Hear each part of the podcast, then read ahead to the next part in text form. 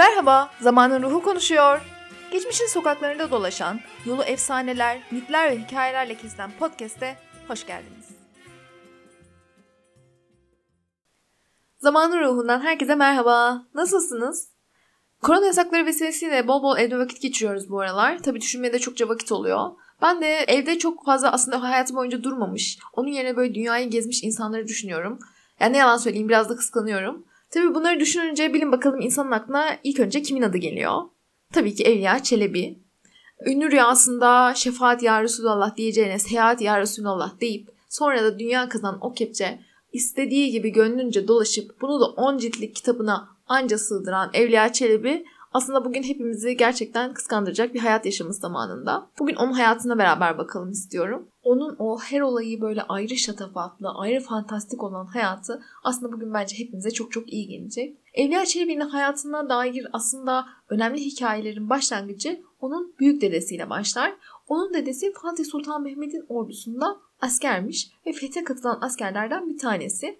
Bu sayede fetih ganimetlerinden de bir pay alıyor ve un kapanında bir evi var, işte dükkanları var. Fetihten onlara o ganimet olarak düşüyor. Kendisinin Fatih Sultan Mehmet'le yaşadığı çok komik bir hadiseleri var. Bence tarihte böyle ilk ve tek de olabilir Fatih Sultan Mehmet'le yaşanan hadiseler açısından. Hadise şöyle.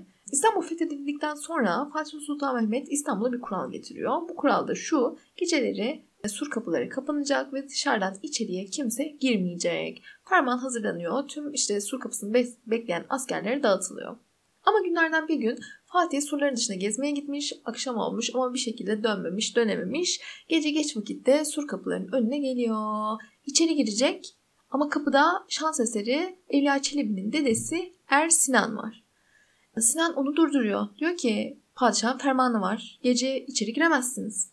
Şimdi padişah kimliğini açıklamak istemiyor. Çünkü padişahlar tedbirli kıyafet şehri gezerken yanlarında onların güvenliğini sağlayacak kimse olmaz. Silahları da olmaz. E, o yüzden saraya gidene kadar hani kimliklerini açıklamamayı tercih ederler. Önce ya şöyledir böyledir diyor ikna etmeye çalışıyor. Yok bakıyor kapı duvar Yavuz Arslan'ın onu geçireceği yok içeriye. En sonra diyor ki benim içeri geçmem lazım diyor. Ben padişahım. Yavuz Arslan da diyor ki madem sen padişahsın böyle bir fermanın olduğunu en iyi sen bilirsin. Ben seni içeri alamam. Artık Fatih Sultan Mehmet sinirleniyor. Büyük ihtimalle içinden Allah'ım sen beni bu sur kapılarında ikinci kez neyle imtihan ediyorsun diye düşünüyor. Tamam diyor ne yapmam lazım içeri geçmek için.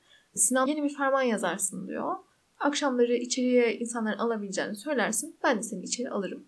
Fatih Sultan Mehmet de tamam diyor ne yazılması gerekiyorsa yazayım. Gerçekten yeni bir ferman yazıyor. Onu mühürle mühürlüyor. Yavuz Arslan'a veriyor. Bizim Sinan onu güzel okuyor. Diyor ki ferman padişahımındır. Artık geçebilirsiniz.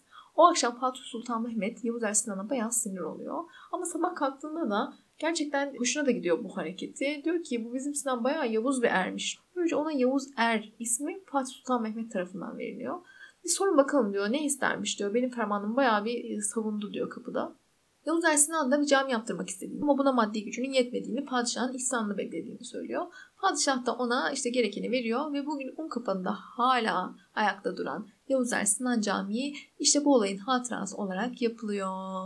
İşte bizim Evliya Çelebi'mizin dedesi de öyle sıradan normal bir asker değil, gerektiğinde padişaha bile karşı durabilen Yavuz bir ermiş vakti zamanında. Sonra Evliya Çelebi'nin doğumuna geliyoruz. Evliya Çelebi'nin doğumu da öyle hani sizinki bizimki gibi normal bir günde olmuyor arkadaşlar. Muharrem ayında aşure gününde oluyor. Biliyorsunuz aşure günü en büyük müjdelerin alındığı, işte böyle sorunların çözüme kavuştuğu mübarek bir gün. Bizim evliyamızın doğumuna tam da uygun bir gün.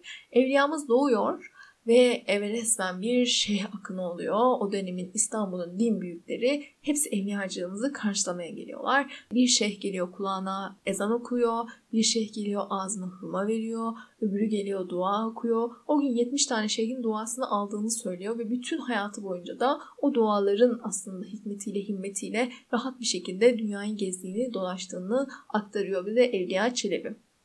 Tabi Evliya Çelebi'nin hayatını değiştiren en önemli olay aslında onun gördüğü rüya. Biliyorsunuz ünlü rüyasında şefaat ya Resulallah diyecekken seyahat ya Resulallah diyerek aslında kendi kaderinin kapısını da açmış oluyor. Şimdi bu rüyayı isterseniz biraz canlandıralım gözümüzde nasıl oldu neler gördü evliyamız. Evliya Çelebi yine bir aşure gününde yavaşça uykuya dalıyor evinde Ve rüyasında kendini yemiş iskelesinin yanındaki Ahi Çelebi Camii'nde görüyor. Bu caminin helal parayla yapılmış bir cami olduğunu söylüyor rüyasında. İçeri giriyor bir de ne görsün? Saad bin Ebu Vakkas onu karşılıyor. Saad bin Ebu Vakkas Peygamber Efendimiz'in asabından ve okçuların piri. Bizim Evliya Çelebi de okçu. O yüzden aralarında böyle manevi bir bağ var. Ve belki de İslam tarihinde görülmüş en önemli rüyayı kendisi görüyor. Çünkü öyle bir rüya ki içinde herkes var. Yani bir kişi bile eksik değil. Hani bilenler bilir rüyada sadece Peygamber Efendimiz'i bile görmek çok önemlidir. Değil ki hani onun duasını almak, ona dokunmak bunlar zaten çok çok büyük şeyler. Ama bizim Evliya Çelebi'miz onların yanında bir de bütün ashab-ı kiramı, evliyaları, Bedir sahabilerini, Uhud sahabilerini, Hazreti Hasan'ı ve Hazreti Hüseyin'i Hatta hatta Veysel Karani'yi bile caminin içinde gördüğünü söylüyor. Yani düşünün öyle büyük, öyle özel bir rüya ki bir daha bu rüyanın aslında geçilmesi mümkün değil neredeyse kıyamete kadar. Tabi Evliya şimdi rüyasını anlatmaya devam ediyor. Caminin içine giriyor. Sabah namazı zamanı ve Peygamber Efendimiz namazı kıldıracak. Evliyadan da kamet getirmesini istiyor. Düşünün ne büyük şeref yani. Evliya Çelebi kamet getiriyor. Neyse namaz kılınıyor bitiyor ve Evliya Çelebi peygamberimizin yanına gidiyor. İşte tam şefaat ya Resulallah diyecekken yanlışlıkla seyahat ya Resulallah veriyor. Peygamberimiz ona gülümsüyor ve hem şefaatin hem de seyahatin ona nasip olmasını diliyor. Daha sonra Sa'd bin Ebu Vakkas ona diyor ki bak diyor sen peygamberin duasını aldın artık seyahat sana kolay. Git her yeri gez ama bunları mutlaka yazmayı unutma. Leyla Çelebi rüyasından tabii büyük bir mutluluk ve de büyük bir şaşkınlıkla uyanıyor. Çok mutlu oluyor ama rüyayı tabir ettirmek istiyor ve güvendiği zatlardan birinin yanına gidiyor. Ona gördüğü rüyayı anlatınca diyor ki karşısındaki kişi daha diyor bu rüyanın tabiri olmaz. Ne istemişlerse zaten sana açık bir şekilde söylemişler. Şimdi senin yapman gereken gidip gezmek ve mutlaka mutlaka bunları yazmak. Sen diyor İstanbul'dan başla. Ona 7 ciltlikte bir kitap veriyor. Al diyor bunu da oku. Mutlaka bu işi yerine getir. İşte bizim evliyacığımızın kaderi de bu şekilde çizilmiş oluyor. Sonra Evliya Çelebi 1630 yılından 1640 yılına kadar sadece İstanbul'u geziyor ve İstanbul'u yazıyor. Aynen rüyasında söz verdiği gibi 1640 yılından sonra ise kendisi dünyaya açılıyor. Ama öyle böyle bir açılmak değil. Avusturya'dan Gürcistan'a, İran'a kadar alt tarafta Şam, Mekke, Medine, en son Mısır hatta Nil Nehri'nin doğduğu yerlere gitmek istiyor ve artık orada ömrü vefa etmeyerek kitabının 10. cildinde kaldığı bir zamanda bu dünyadan göçüp gidiyor. Ama tabii dünyada o kadar çok şey görmüş, o kadar çok şeye şahit olmuş ki bir de onları kendi bakış açısıyla o fantastik ve her şeyi daha büyük, daha şatafatlı gösteren lensiyle bize gerçekten çok güzel anlattığı seyahatnamesini bugün hala severek okuyoruz. Tabii şimdi Ela Çelebi diyorum ya böyle şatafatı seviyor, özel insanları seviyor. Dedesi şimdi Fatih Sultan Mehmet'le bir hikayesi var. Yani kendisi sarayla görüşmesin mi, sarayda yaşamasın ve bir padişahtan arkadaşı olmasın mı? Tabii ki de olsun. Bu da oluyor ve 4. Murat'ta gerçekten çok yakın bir arkadaşlıkları var. O da şöyle oluyor. Yine çok önemli bir gündeyiz. Ramazan ayındayız. Kadir gecesindeyiz ve Ayasofya'dayız. İşte bu önemli günde Evliya Çelebi Ayasofya'da hafızlık eğitimi alırken müezzin mahfilinde Kur'an okuyor. O sırada da Sultan 4. Murat'ta Hünkar Mahfili'nde ibadet ediyor. Şimdi ben bizim Evliya Çelebi'yi tanıyorsam o gün Sultan 4. Murat'ta tanışabilmek için büyük ihtimalle Kur'an'ı en güzel makamlarda, en farklı makamlarda ve mutlaka sesini yükselterek okumuştur ki 4. Murat onu fark etsin. Neyse bence bu dileği gerçekleşiyor ve 4. Murat Hünkar Mahfili'ne Evliya Çelebi'yi çağırttırıyor. Ona diyor ki kaç saatte diyor Kur'an okuyabilirsin, tas tamam hatmedebilirsin. O da diyor ki 7 saatte okurum ama 8 saatte tas tamam okurum. 4. Murat bundan çok etkileniyor. Ertesi gün bizim Evliya Çelebi'yi saraya çağırıyor. Gerçekten o saraya çağırdığı günde Evliya Çelebi'nin resmen şov günü. Öyle bir şov yapıyor ki Sultan 4. Murat'ın ağzı açık kalıyor. Sultan diyor ki Evliya Çelebi diyor sen buraya geldin iyi hoş hadi diyor bize bir şiir oku. Evliya Çelebi'den öyle bir cevap geliyor ki sultanım diyor Türkçe mi, Kürtçe mi, Arapça mı, Süryanice mi, Farsça mı, hangi dilde okuyayım? Kaside mi, gazel mi, beyit mi ne istersiniz diyor. O kadar çok seviyor ki ben şu an size bilinenleri söyledim. Sultan 4. Murat çok şaşırıyor. Bire köylü diyor sen bizi şaşırttın sen neler biliyor musun? O zaman bir şarkı söyle diyor musikiden bir şeyler söyle bize. O da diyor ki Sultan diyor segah mı, yegah mı, dügah mı, nihavent mi, iraki mi, buselik mi hangi makamdan okuyayım? Vay Rüya Çelebi diyor biz de diyor burada dükkan sahibiyiz işimizin başındayız sen karar ver yahu sen ne kadar çok şey biliyor musun? O zaman sen bize Kur'an oku diyor.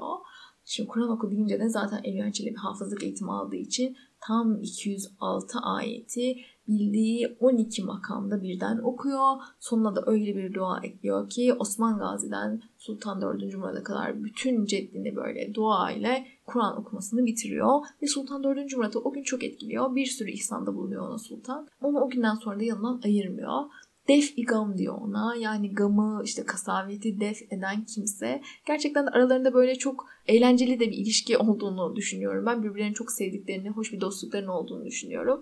Evliya Çelebi çok matrak bir insan. Ve böyle dilinin de kemiği yok yani. Sultana falan laf sokmalar, bir şeyler söylemeler e, hiçbir şeyden de geri kalmıyor. Hatta bunların bir hamam vakası var. O da çok komik. Sultan 4. Murat bir gün işte hamama giriyor, yıkanıyor, paklanıyor, çıkıyor.